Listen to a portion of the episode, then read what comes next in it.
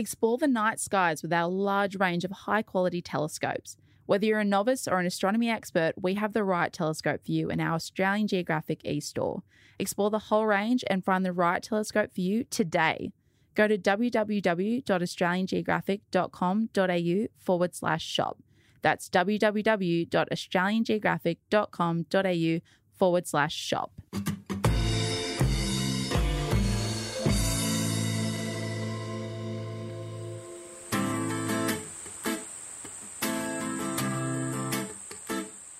Hi, I'm Angela Heathcote. On this episode of Talking Australia, I'm chatting to Tyson Yunkaporta. Porter. In 2019, Tyson published Sand Talk How Indigenous Thinking Can Save the World, in which he examines global systems from an Indigenous perspective. Tyson tells us about how lines, symbols, and shapes can help us make sense of the world, why we need to listen more carefully, and look at accepted norms from a different perspective. So I'm really excited to be chatting to Tyson today on this episode of Talking Australia. Sand Talk was published in 2019 to immense critical acclaim. Um, for those who haven't yet read the book, give us a bit of a rundown about you know what it's about. Um, well, the title of the book, Sand Talk, it refers to uh, an indigenous uh, way of uh, creating, producing, transmitting, storing knowledge uh, but mostly passing knowledge on by um, uh, creating images, uh, usually temporary images and often drawn on the ground. Um, you know, often even just with a stick or a finger in the sand um, in that way, but um, sometimes it uses other objects. Uh, and there, there are sort of just everyday forms of that, but then there's big uh, ritual forms as well that are sort of in more secret ceremonies. Uh, the protocol is that you have to wipe it away um, as soon as you're finished. Um, so that's that's the idea of what Sand Talk is. But Sand Talk itself, the book, it's about it, it kind of uh, expands the idea of what a book can be. How would you write a book that was um, trying to go beyond the limits of what print can do?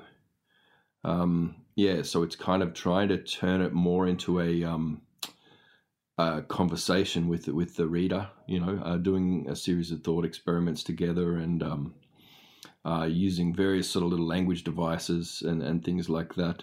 Uh, but it also uses the visual images, the sand talk images, um, which uh, convey just as much information as you know printed on the pages. Um, and also for each every chapter is is um, composed first uh, through traditional activities, uh, mostly in these cases um, uh, carving. So the chapters are composed um, by carving uh, traditional objects. And uh, then basically each chapter is a translation of part of the knowledge that, that's in that uh, traditional object. Um, so it's a very interactive, kinesthetic, um, almost topographical um, you know, it's very place based. There are sort of inner maps that we we go along together. Um, you know, in a little kinship pair, myself and and the reader. So you know, um, so I, I use a a pronoun that isn't present in English. It's in Aboriginal ling- uh, Aboriginal languages, and it's uh, linguists call it the the dual first person plural. Um, and I've translated that into English as us too, hyphenated, which was nearly the title of the book. So, you know, um, as far as I know, it's the first book ever that's been written in the dual first person plural. Um, yeah, so it's it's basically a lot of really interesting stuff like that that changes what a book can can be, and um, and therefore is able to explore a lot a lot of very very interesting, very deep knowledge, you know, in a collaborative way. So it sort of brings the, uh, the stories, these Aboriginal stories, alongside the stories of the reader. You know, so it's dialogical in that way. There's just as much information that the reader is bringing to the process as uh, as the writer is bringing. Mm. And obviously, it, it, talks a lot about you know how um, Indigenous thinking can save the world, uh, and you know, give me a little bit of background about you and how you came to writing a book like that. Yeah, well, I mean, the problems that uh, we're facing in the world um, over this last, particularly half century that we've been living in, they're, they're very, very complex problems. So you need very complex ways of thinking to um, to look at them and to deal with them. And so I guess that's what uh, this book is offering is, is the kind of thinking that's needed to come up with sustainability problems, to come up even with a definition of sustainability that's real. Um, I found myself very frustrated with the way that word's been used. And I think the turning point for me was was being, um, you know, the indigenous representative at a big um, meeting, um, which with the topic of the meeting was uh, how can we sustainably double this city's population in the next 10 years? Oh, wow. yeah. And I was just like, yeah, you got a bad definition of sustainable there, buddy. Um, yeah, so that was a bit of a turning point for me. Um, but the book itself, I mean, I don't know. I, I have just been I've been doing this work just mostly in conversations with people, and um, you know talking to large groups of people, small groups of people for over a decade now. Um, and I hadn't even thought of writing a book, um, but I was approached by the publisher and asked to write one, and um, they said, "Oh, we'll give you a cash advance," and I said, "Yeah, I need that cash." So um, yeah, that's how the book came about. Mm. And one of the biggest takeaways from the book for me was, you know, all the different ways Indigenous knowledge can be applied to the education and financial systems, um, rather than what you call isolated examples of sustainability. Yeah. Um, and you also say that you want to sort of reverse that phenomenon that you were actually just speaking about. How do you do that? how do you do that? Um, well, that's just it. It's a with most other fields of knowledge, people don't have a problem with the idea of transferability. But for some reason, with indigenous knowledge, um, you know, people find it impossible to look at the the processes, uh, the reasoning, the logics, uh, the structures, um, you know the the the paradigms things like that that can be transferable across to pretty much any other context. Um, for some reason those things are invisible you know to most people um, aboriginal people and non-aboriginal people. And i think it's because we've all come to position anything indigenous as this kind of artifact frozen in time um, as this bit of primitive exotica. So you know the idea of um, you know, looking at in like it, it, you know, you, you, would look therefore at a band of people uh, moving across the landscape, and you'd be looking at, oh, what are they hunting? What are they eating? How are they cooking it? What you're not look for some reason, nobody's looking at what their governance models are. Um, that's obviously a group that has found a way um, to exist together. You know, using some quite exciting um, you know leadership and, and governance models um, that are you know like a kind of super democracy or something. Um, and and those sorts of patterns are very transferable very useful and are, are probably um, of more use to sustainability systems than you know so what can goanna fat be used for? Um, you know that there's you know that that kind of declarative indigenous knowledge like you know uh, where can I find a tree sap that will cure a headache? You know that that's that's important too. But we know that that's present, and people are looking at that. What people aren't looking at are the the frameworks, the models, the um, the theories, um, the and, and the methodologies. So you know, what does an indigenous method of inquiry look like, and what can that bring to your scientific method? Um, to make it more effective. Um, you know, and I've done this quite a bit with in a few different contexts. You know, where um, you know uh, uh, people are, are, performing the same experiment. They have a hypothesis, but they, but um, every time they do it, they get different results, and so it's not um, replicable. It's not generalizable, and um, and they have to just go inconclusive. But then uh, you know I can come in and apply a few uh, variables that are a focus of Indigenous inquiry and completely change uh, the outcomes of their experiments. Uh, because it turns out there are a couple of key things they were missing. Um, yeah, so to me, this this is the um, the really important and really urgent um, kind of Indigenous knowledge that we need to be working with and embracing um, in order to solve the uh, wicked problems that are facing us in the world.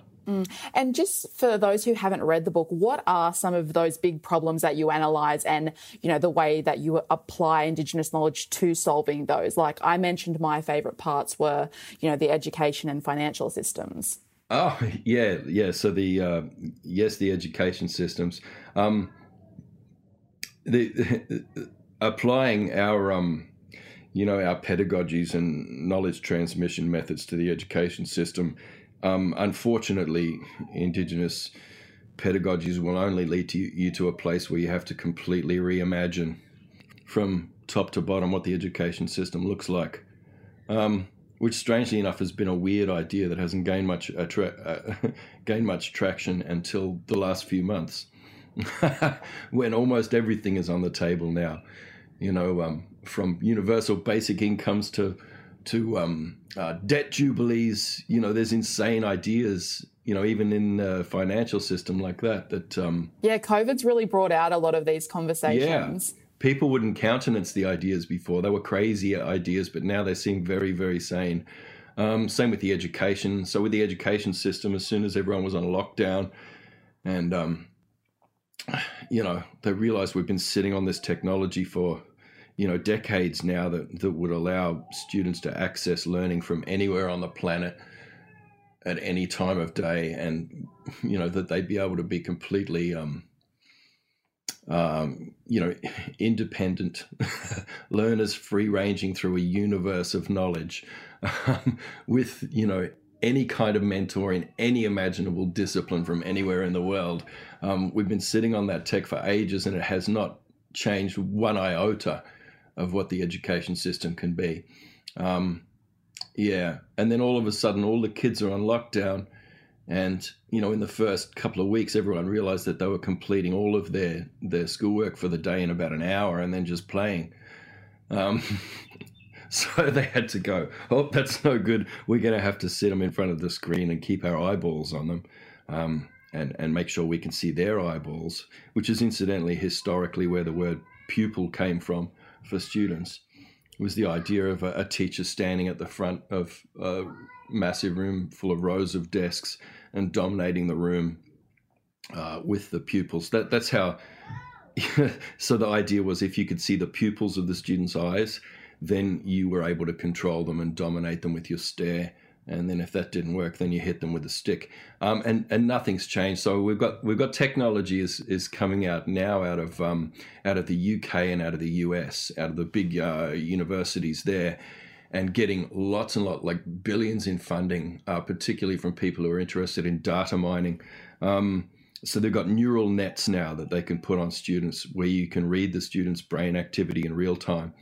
Only the teacher can see that though because it's projected as a hologram above the student's head that the teacher only the teacher can see because they're wearing special glasses. Um, that's one of the technologies that's coming out.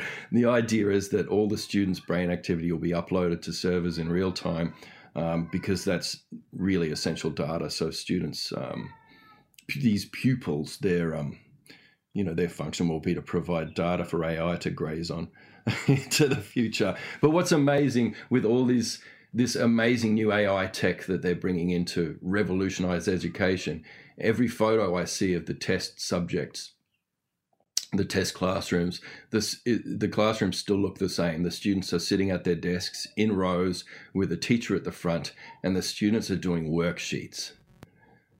The tech is not there to expand for the students what they can learn and what can be known. Um, you know knowledge is not being given to the students it's being extracted from them and um, uh, it's just it's just a continuation of what education's always done so in the same way that now we force the kids to still sit for seven hours in front of the screen and, and look at their teacher via a zoom um, so that the teacher can slow down the pace at which they do their work and stretch an hour's worth of work out to a full day. Um, yeah, because basically, in the end, you know, the the purpose of education is to um, uh, prepare students to become docile workers um, for a workplace, and that is it's openly stated as the as the the main exit goal for education. Um, so that's what we've got. and that's all it's going to be, no matter what the tech does.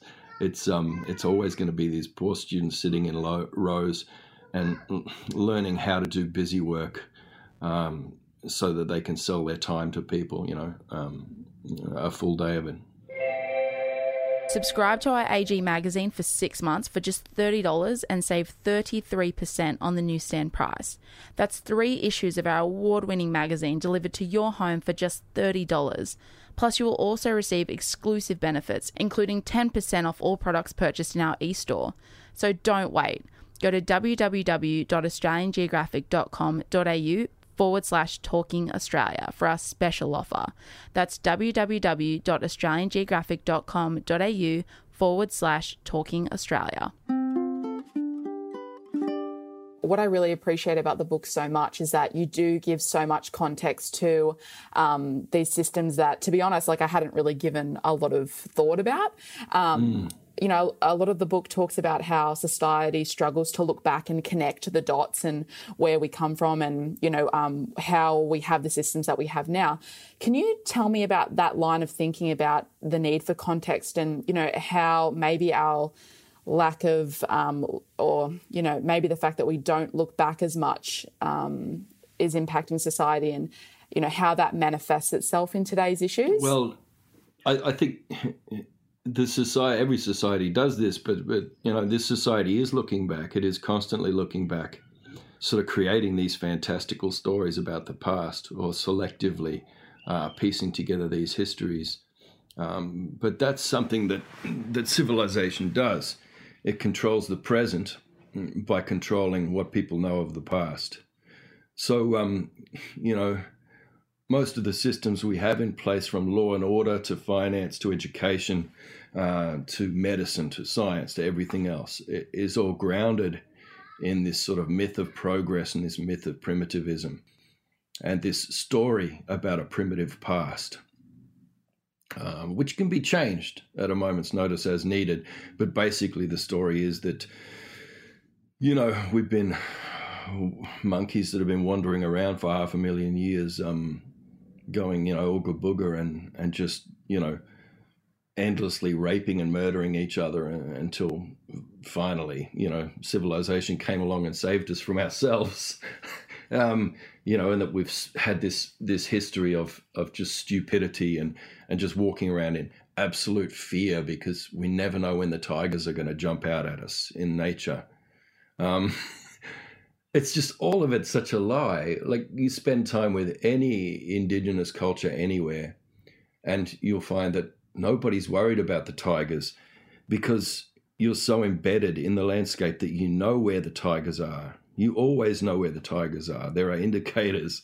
There's a lot of complex thinking and very complex uh, culture, far more complex than what we're um, what we're living in today. Um, and that's how we manage to grow this massive brain that we have with the potential for trillions of neural connections. But I guess you know that that story of our primitive, brutish Paleolithic past is, I mean, it's always changed as facts need to change. Um, so, for example, I mean, we were always told the story until very recently, the last few years, that um, Neanderthals had this tiny brain and were basically just like monkeys. And, you know, that they were sort of hairy and dull and didn't live for very long. And that story persisted right up until they they made that discovery just a few years ago that um, that all Europeans um, have Neanderthal DNA. Um, you know, up to 5%, I think they were saying, Neanderthal DNA. And then like within weeks, all these new stories got like they actually just went into the cupboards and pulled out all the stuff that didn't fit the story, and just went, look, look, the skulls are bigger, the brains are actually bigger than bigger than any other species ever. Look at that, you know. The Neanderthal brain was huge, and, and look, they actually lived for quite a long. And we're finding that yeah, Neanderthals actually live quite a sophisticated lifestyle. Um, you know, so those parts of the stories changed, but um, also, but other parts didn't. It's very selective. So, for example, the things that reinforce gender roles, um, and particularly the position of women in, in the society, they were kind of glossed over.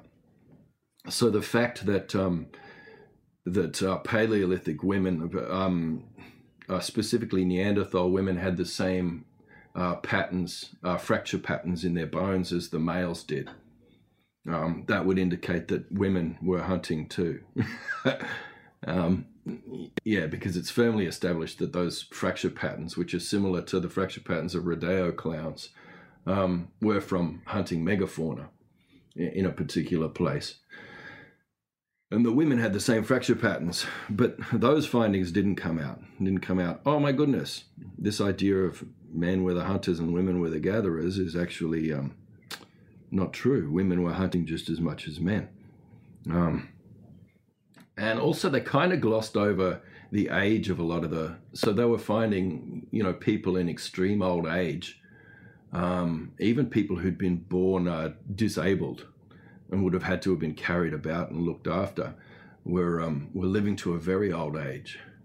So that would mean that there was a, a kind of abundance there and there was a, a, very advanced culture where people were caring for each other, but also that people were so healthy that they were living for very long periods. And you put that alongside the, um, the bone fracture patterns, it obviously wasn't a, only the fittest survive. If you break your leg, you're left behind and you die kind of thing. I mean, obviously, people had quite advanced and superior medicine uh, so they were able to heal quickly. They had very good diets and kind of advanced uh, care systems and things like this. Um, you know, all these things are looked over, uh, over, but you see that a lot of the same things. There's always a, an evolutionary explanation to any scientific theory, uh, not just scientific theory, but anything like like law and order. You know, people go, well, you know, we have to have these you know these policing structures in place because without it people will descend into anarchy and no woman will be safe. Everybody will be just raping everybody and murdering everybody because that's what humans do. Um, you know it'll be just like you know and that's just an evolutionary thing. That's just the fittest survive the thing that's coming out of our caveman ancestry. And it's like well actually no that's not what we're like naturally. So that doesn't really justify those measures you're taking. Um, so yeah, it is worth actually looking at, you know, what we call indigenous now, but is just human. It is worth looking at at what those uh, patterns of logic and those ways of thinking and those ways of structuring a society have been for most of human history and have worked really well for most of human history and allowed us to thrive through massive cycles of climate change and meteor strikes and, and, and volcanic eruptions and everything else. You know, we've been an incredibly adaptive, incredibly uh, just amazing cultures of genius all over this planet that we've had for most of human history. And now we're this industrialized, domesticated thing that, that really just doesn't have the capacity to um, to organize or think or sustain anything, it, it is worth revisiting. Um, and it doesn't mean returning to oh we've all got to be bloody hunting mammoths on the tundra. That's not what I'm talking about. You know, I'm talking about taking those patterns of logic and and those social uh, patterns and those ways of being, living a life that is embedded in the landscape and is responsive to the habitats we live in. Um, those things can be transferred and applied. Mm, particularly with regard to um, Indigenous Australia and the need for context. I mean, how do you get, what's the best way to give context and um, allow people to understand, um, you know, histories that are uh, true and uh, I mean, how do we give people context? What's the best Yeah. way, in your opinion? Well, I, I think it, it's it's going to involve like uh, shifting shifting things around, particularly intent. I mean, so what's the intent of of sharing knowledge about Indigenous people that makes us look good? What's the reason for that? You know, and the reasoning behind it is, um, it seems nice. It's these social justice sort of principles. It's this idea that you know if we can uh, show people how how lovely indigenous culture is, um, that there will be enough respect that that suddenly you know this uh, colony, this civilization here, will um, suddenly just become f- more fair. Uh, will treat us better. Will treat everybody equally, and you know will reform. Um, you know, we'll basically just redistribute things around a little bit, but then continue as normal, but everybody's equal. I think that's the intent behind the sharing of a lot of these this knowledge, uh, behind the, the truth telling of history and and things like this. So of course, there's going to be a struggle back and forth, because the people who are in the civilization and benefiting from it, you know, within the dominant culture, you know, this represents an existential risk. This is not a, an economic system. And any economist will tell you this it's not an economic system um, that can continue and that can thrive if equality actually becomes a real thing. This is an economic system that depends on inequality. And it basically comes down to the economic problem. It's in the first chapter of every economics textbook 101. You know, and the economic problem is that in a growth based economy, um, demand must exceed supply. So there needs to be more people needing things than there are things. So you have to limit the supply in order for anything and deny, you know, half the population equitable access to that supply uh, in order for anything to have value in, and in order for, for there to be economic growth. So the idea that you can just turn around and, and, and just suddenly go, oh, but they're really nice people and, and oh, we can respect them and, and then everything will be equal. it's, it's a ridiculous idea. And so it's an existential risk to the civilization to acknowledge um, Aboriginal culture and history, or indeed the cultures and histories of uh, anybody that's not from, that's not a, a, an embedded part of the Anglosphere, um, ethnically Anglo. Subscribe to our AG magazine for six months for just $30 and save 33% on the newsstand price. That's three issues of our award winning magazine delivered to your home for just $30. Plus, you will also receive exclusive benefits, including 10% off all products purchased in our e store. So don't wait. Go to www.australiangeographic.com.au forward slash talking Australia for our special offer. That's www.australiangeographic.com.au forward slash talking Australia. I want to go back to something you said about um, growth-based economic systems. Um, I know you've, I've heard you speak a lot about um, growth-based systems versus an increased system, which is um, uh, more Yeah. more based on Indigenous knowledge and um, the way of and the way of seeing the world. So, would you be able to like map out those differences? Yeah. So, um, yeah, we, I think we've got a, a pretty good handle on what a growth-based economic system is. You know, if a um, if growth slows, you find yourself in a recession. If growth stops, you know, or reverses even, um, you have yourself in a depression, such as the the the ten-year depression we're coming into right now. Um, that's in a growth-based economic system, and that's that paradigm. Um, but the indigenous uh, economic system, um, and indeed just uh, ontological, you know, existential system, is a, an increase paradigm. And that sounds like the same thing, growth and increase, but it's actually very different. In an increase paradigm, you're not trying to increase the size of the system. You're trying to increase the connections within it. So it's the same. If you want to become smarter, you do not need to get a bigger brain. Uh, you just need to increase the neural connections and activity that's happening in your brain or make them more efficient, you know.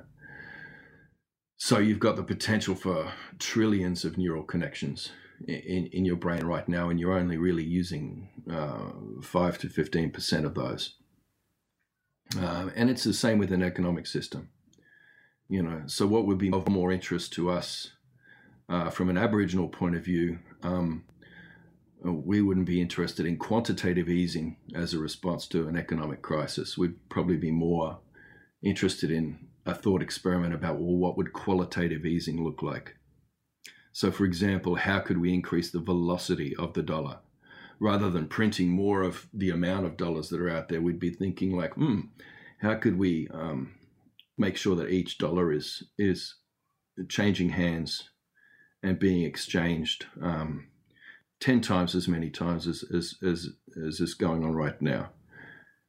You know, so you you give a dollar to a cab driver who then buys a cup of coffee with it, and then um, you know, um, in the cafe that's that's then paid as cash wages to a casual employer, who who then goes out and and buys themselves a pizza with that. Um, you know, and then the the pizza shop owner uses that dollar for something, and so the dollar, you know, goes through you know thousands of different exchanges uh, first before it ends up you know being redirected into a static heap. Um you know as mm, taxation or um or savings or you know uh, worse being ended up being sucked into the financial system the global financial system of money on money return you know uh, disappearing into you know this this this uh, financial class, um, mm, you know, uh, basically just, um, you know, creating value out of nothing, which ends up just being a, a pyramid scheme uh, where, you know, all the dollars of the people at the bottom of the pyramid, of course, end up disappearing like smoke. Uh, so that's the that's the kind of you know application of the of that logic. See, are you getting there? Yeah, I hope I'm getting across the idea that you know this knowledge is transferable. Yeah, yeah. It's not just, you know, how to cook uh how to cook a possum. Yeah. Yeah. You know, it's um, you know, how to fix a global financial crisis. Mm. Which yeah. actually goes perfectly into my next question. Um, I know following the bushfires, there was a kind of um, an increased interest in applying Indigenous knowledge to the fight against climate change. Um, I'm wondering going back to what you said before about, um, I guess, tokenistic approaches to applying Indigenous knowledge and the need for white people to kind of be willing to give up certain things, um, yeah. I'm wondering how we might apply Indigenous knowledge to the climate change crisis in a meaningful way. I guess for a start, if you were if you were really uh, applying Indigenous logic to it, you would. Um, you would get rid of this false separation of, of the idea of climate and weather I know that sounds like a really out of the box and off topic idea, but you know, climate and weather are, are, regarded as two different things. You know, um, so you know, weather is something that just happens and we move with it. Um, when I say we, I mean you know human beings living in this society, and then but then climate in this current uh, you know societal paradigm, this global scientific paradigm, climate is something that um, can be reduced to a number of units. Uh, it can be measured. Um, it can be scaled. It can be predictable. Um, and it can be tinkered with. You know, so there's this idea that we can we can tinker with the climate and change the outcomes. Um, as you can see, you I mean, I mean, there's a reason that econometrics models um, were used as the basis, and all that software was used as the basis for a lot of climate modeling, because uh, it's it's the same. Uh, it's it's based on the same illusion, that idea that you can you know reduce something to a number of parts, um, uh, tinker with it, and um, and you know produce the desired outcomes that you want. Uh, we could probably stop looking at it like that. Um, and yes, we need to recognize that um, the pollution that we're creating is having an effect on the climate. And it's going to have, you know, long term effects on the climate? There's yes, but the pollution is having a lot of other effects on a lot of other things too, and you don't want to take your eye off that ball. You know, um, and we need to be looking at ways of creating cultures, economies, and systems of transition that are able to transition with massive changes in the landscape, you know, and in the climate, because it's not just the climate. You know, these coastlines are going to change uh, dramatically um, and sooner than people think. Because all they're doing with the climate models is projecting how much sea levels are going to rise. What they're not, looking at is um, is sand mining. Which oh no, sorry, that's an unrelated. Oh, that's in someone else's discipline. That's in a silo over there. We're not looking at sand and, and mining here. We're looking at climate. Whoa, whoa, whoa! Back it up. That's the biggest resource on the planet right now that's being used because of the sustainable doubling of all these infrastructure projects that are rolling out like crazy everywhere as part of the quantitative easing of things to try and keep the construction industry going, to try and keep the economy going, and to try and keep doubling this population so that we can maintain somebody's else's economic system. Ah, it's insane. So the sand is being all used up, and terrestrial sources of sand are gone so they they're having to dredge it out of the ocean now along the coastline. So you end up with these massive holes in the seabed, and they don't just stay there like that. You know, they get filled with sand that should be going elsewhere along the coast, and so that sand isn't deposited on beaches, or you get massive slumps. You know, where the entire seabed slumps into that hole, and what happens is the coastline erodes and falls into it. So we're going to find that the coastline sinks faster than the, the, the sea level rises. You know, these are um, these are related issues. If we're looking at okay, well, how since we've got most of the population clustered around the the coastline, uh, because the culture is so terrified of this continent, um, and so terrified of a landscape that they don't understand that they're huddled along the beach. Um, you know, there's there's a lot that needs to change um, there's a lot of thinking that needs that needs doing, and a, a lot of um, action too, a lot of practical action, uh, particularly of, of, just oh, of just just understanding the landscape and becoming part of the landscape again. Um, yes, it's important to return land to Aboriginal people, but equally as important is that we need to return all humans to the land. People need to once again become, you know, a um, a being, a, a species that has a habitat and that is embedded in that habitat and is responsive to changes in that habitat, because that habitat's going to be changing frequently and rapidly. Um, as this global meta crisis continues to unfold, a crisis of of climate slash weather, a crisis of um, of uh, toxicity and massive uh, species extinction and elimination of a biosphere um, in response to a thousand different things economic crises, social crises, uh, all kinds of upheavals. And we're going to have to um, tap back into our natural gift of our species as the custodial species uh, which is adaptation. I want to talk a little bit about, um, going back to talking about engagement. Um, I want to talk about this process of respect, connect, reflect, direct um, that you talk about in the book. Um, in the book, you talk about how when engaging with Indigenous people, white people will often do that process in reverse. Um, do you think that's at the heart of getting engagement right? This process of um, respect, connect, reflect, direct? Um, yeah, but I uh, I should I should um, I, have just got to get on onto the the language there, you know, of white people. You know, I'm not talking about white people like people with fair skin. Um, you know, like a, a, lot of settlers and an increasingly number of uh, of settlers who are you know ethnically Anglo, the sort of uh, the settler civilizing you know command and control sort of discourses that are running our lives um, you know many if not most of them uh, do not have white skin so this is what multiculturalism is it's everybody being Anglo, no matter what color you are. Um, so when we refer to white people, I guess if you want to use that term, it's not talking about people with pale skin, which is probably half the Aboriginal population at the moment. Um, would be people with pale skin. Um, so, yeah, that, that doesn't really work as a, as a terminology anymore.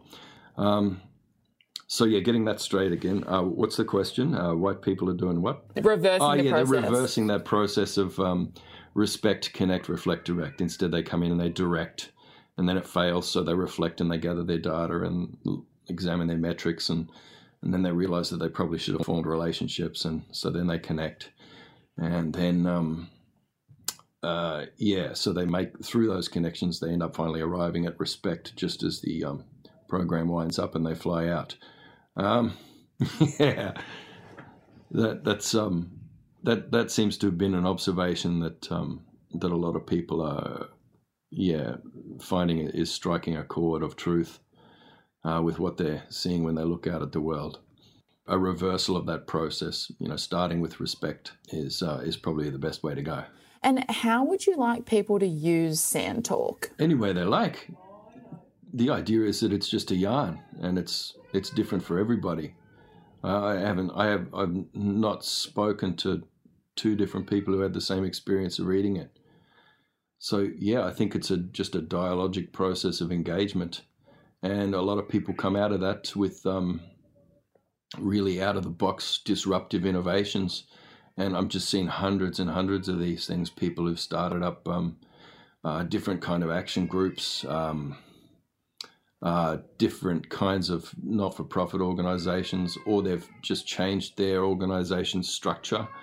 You know, based on the not based on the ideas in the book, like they're copying it, but based on the thinking that they've done as a result of engaging in that dialogue, which is, I think, is really important distinction. You know, if anybody's just taking ideas out of my book and um, and just applying them as they are, then they're probably not really engaging with it properly. Uh, but yeah, most people are just coming up with exciting things. I, I had a, a, climate scientist contact me and say she's been sitting on a, a, bunch of data for years and she couldn't figure out how to do the analysis of it properly. But then beyond that, even couldn't figure out how, even if she did manage to analyze it, how she could present that in a way that people would understand. And she just um, she found after she read my book that she was able she just woke up in the middle of the night one night and went, Oh, there it is. That's the solution. And she found the solution and was able to use that data.